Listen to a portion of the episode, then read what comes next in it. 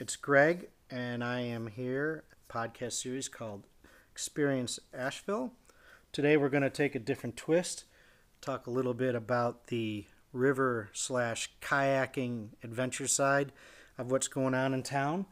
We got an interesting gentleman who's got a different take on the water sports in the area. And so welcome. Tell us a little bit. Don't tell us about the business yet, because I'm going to ask you. Tell us a little bit about yourself and where you're from. Introduce yourself and say hi to everyone. Hi, I'm Kevin Yant. Grew up in the Hickory, North Carolina area, and I've been in Asheville for 10 years. And what brought you to Asheville? It was whitewater that brought me here. Okay. Oh, by the way, I just want to tell everyone he might be one of my new favorite guests because he did bring me a homemade brew. So if whoever comes on the show in the future, you can always buy your way into my heart with a little beer. So you came to Asheville. You just started this company? I've been doing it for a while, and it's just been kind of, in a part-time phase for a long time. So for people that are not familiar with Asheville, what's sort of gone on here is we have the hardcore kayakers that sort of drift a little bit towards the western part of the state or the Green River. And then we have a lot of the casual kayaker paddleboarders and tubers who will float all sorts of rivers around here. I've been doing it paddleboarding/kayaking for about 8 years. We used to go down the river and maybe see 10 people. If you go down the river now on a Saturday, there's a good chance you could see 1,500 people, and you almost got to weave your way in and out of that. So it's really taken over. You drive around town, and you can't go out and not see kayaks on the top of boats or cars, right? So, all right, so you're from Hickory. You move here. What type of whitewater brought you here? Well, I had begun riverboarding, which is headfirst, kind of like a bodyboard instead of kayak. And I had some part-time sponsorships, so I knew I just wanted to get closer to the resource. And I was chasing pretty much a Red Bull or a Monster type contract and had some bang-up years where I felt like I'd paid my dues and should have even made their full-time teams and didn't even crack their discount team. So let's talk about riverboarding. Right. So tell people what it is, because it's nothing like kayaking. It's a completely different water sport. Uh-huh. Right? Go ahead. Exactly.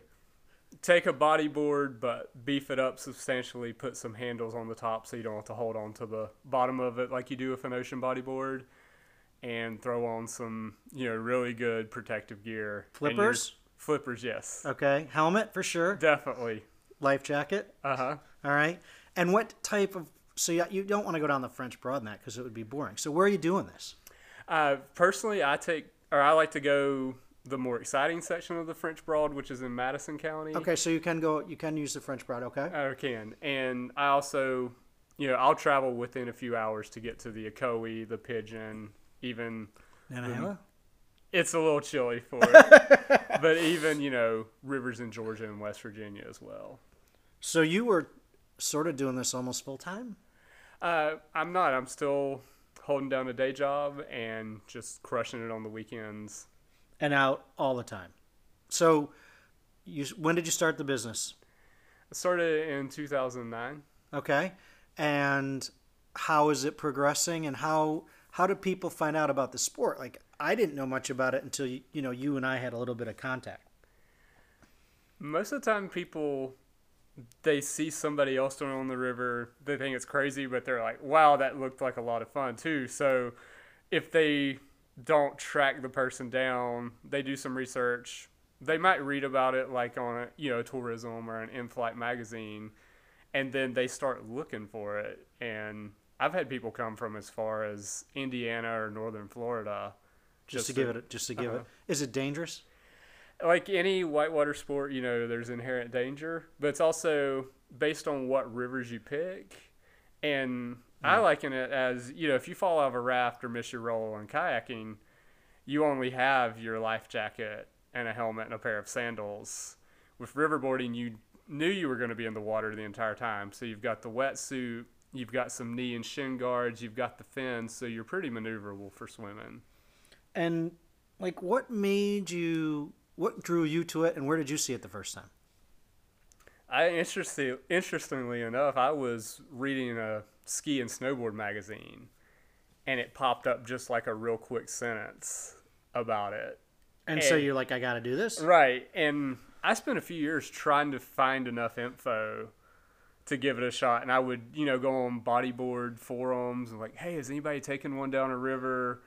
You know, and just hear crickets. And so how did you figure it out? Like, did you finally find someone else that was doing it? I did. And, you know, the internet finally, you know, got into enough homes that other people that were doing it were starting to get some following. Right. And even then, I was still, you know, I had bought the PFD and the fins to kind of commit myself to doing it. And I was going to take my ocean bodyboard and a snowboard helmet. And I was still trying to find a rafting company like, hey, can I just pay for a trip and not sit in the raft and follow you? They're like, no way. Exactly. They're like, no way. We'll talk about liability in a minute. But so you did it the first time where? I actually did the French Broad section that starts at Ledges and goes down to the Alexander Bridge, about 2 miles. Okay, and then you're like, you get hooked on it, and then you said you had sponsorship. Like, is it an extreme sport, and how do you compete? How does that work? Got it. So yeah, you do have the racing aspect of it, which is just, you know, speed. You start the same. Kick it, you know, as fast as you can.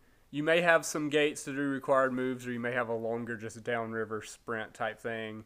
And pretty much anything goes, you know, board-to-board contact as long as you don't, you know, use your hands to grab it. Oh, so you basically – they don't just do it on timing. Like you'll all jump in at the same time? Right. Like a border cross with multiple people. Okay. And what would be the length of a run maybe? You might have a border cross where you're only doing like a quarter mile of real intense sprint, and then you might have a enduro where you could do, you know, a mile and a half up to 5 or 6 miles. That's how long would something like that take? Around 35 minutes. So you, when you come out, are you like whipped? I mean, you're spent. You're totally spent. So can you make more than one run like that in a day? Not usually, and you know, even with like the shorter races, you're looking more like, you know, doing a couple heats and then being spent. Now, if you're just going leisurely, you know, you can take your time over a few hours and it's not as taxing. So you started this company called Appalachian Riverboard Company, and you are taking people out on this crazy activity, and we'll talk about it after it because I would definitely try this. So you decide, hey, I'm going to do this, and you have to obviously purchase gear and wetsuits and stuff. How many people could you take at a time? I can get 6 people on the river right now, and I'm close to where I'll have enough boards. I also manufacture some boards for the sport, and I'll be probably up to 8 extra boards within a month or two. Okay. And you provide wetsuits? I do. Okay. Helmets, obviously, life jackets, and all that good stuff. So I assume you got to sign a waiver. Exactly. I happen to have a little adventure company, and I know how that works. So you sign a waiver basically saying you're giving your life over, and you're the guide. I know that there's all sorts of regulations to guide within the National Forest. I assume that there's no requirements other than experience maybe, or can you talk about that a little bit? Right, and a lot of, you know, to operate with a Forest Service use permit. Oh, you do? You have to have you do have to have one. Okay. So I'm not doing guided trips, you know, on the rafting section of the French Broad right now. Gotcha. Because I'm still trying to get the insurance and get that. I'm able to take people just the section from Ledges down to the Alexander Bridge. Yep. And also the Tuckasegee River right outside of Silva. So until you get that squared away, you're sort of limited to the water that you can guide in, not personally run in. You and your buddy want to go, you can jump in and go, but to actually take customers. Exactly. And what's something like that cost? Can I ask that? What's that, insurance? No, not the insurance. Just like if I want to go run for an hour down the river or however, do a run with you, what's something like that cost me? It would be $50, and that provides, you know, all the gear rental, instruction, and probably put you on the water for about an hour and a half or 2 hours. Do you get to GoPro it? I haven't got extra ones yet. You have one of yours. I do, okay. And I'll try to, play with different angles, like twist it backwards for some follow cam, as well as if it's a rapid where I'm comfortable with the guest, going first, I'll put them in front of me, and it gives a better perspective than just splashes coming in on the helmet cam. Gotcha. Beer's pretty good, by the way. Thank you. So how's business been? Obviously, let's back up a minute before we talk about that, because there's no one like you doing this that I'm aware of in the area. But what's your time frame for business? Because I know most people are just starting to get in the river now and stay in the river till usually October before the temperatures change a little bit. How do you run personally, and what's the business like? Same type of window? Personally, I can probably stretch it about a month earlier when it's cold, and then a month later, just because I have, personal gear, dry suits, or I can put on, an extra layer, like thin wetsuit with other wetsuits over it, still have pretty good mobility and stay warm. I'm not set up to, take a big group of guests in cold water, but anytime, depending on temperature from about late April through early May, and we are able to run through about September with guided trips. Yeah, it just depends on how warm the summer is and the water is. Water levels, too. I know that's got to have a huge bearing right now. As we sit here, we've had several inches of rain today, so the rivers are you're probably all excited for this weekend. And I guess there's no bearing if it's raining, right? If it's like, some adventure people don't want to do it, but if it's raining, you're going to get wet anyway. Right. So that can help, I suppose. All right, so it's sort of a crazy business. It's not for everyone. I shouldn't say this, but I couldn't see an 80-year-old doing it. But then again, who knows? So how has business been, and is it growing? It is growing, and I've seen more, I guess, just awareness and social media pop off. And usually what we run into is, we're not too busy on Saturdays in the early part, and then people start seeing it, they hear about it, and by the end of August or early into September, I'm trying to fit people in with the remaining amount of weekends I have left. Do you ever do it in the evening? Usually not, because it can get tight as far as time. Right, and I don't have a set schedule with my day job to be able to. Plus, you're probably sneaking out when you can. Exactly. Yeah. So, I gotta ask, y'all go down the river. Who's picking you up? Right now, usually with guests, I would meet them at the takeout. Okay. And, leave a car. Right. And then I'm going to shuttle all the gear and them up to the top. And then we've got. So they're done. They're right there. Right. Gotcha. All right. So how many times a week do you do this? Forget the business side. Like, you seem sort of passionate about it. So talk to me about how often you're on the river. It's still probably about once a week, whether I'm guiding, that's going to be my river time.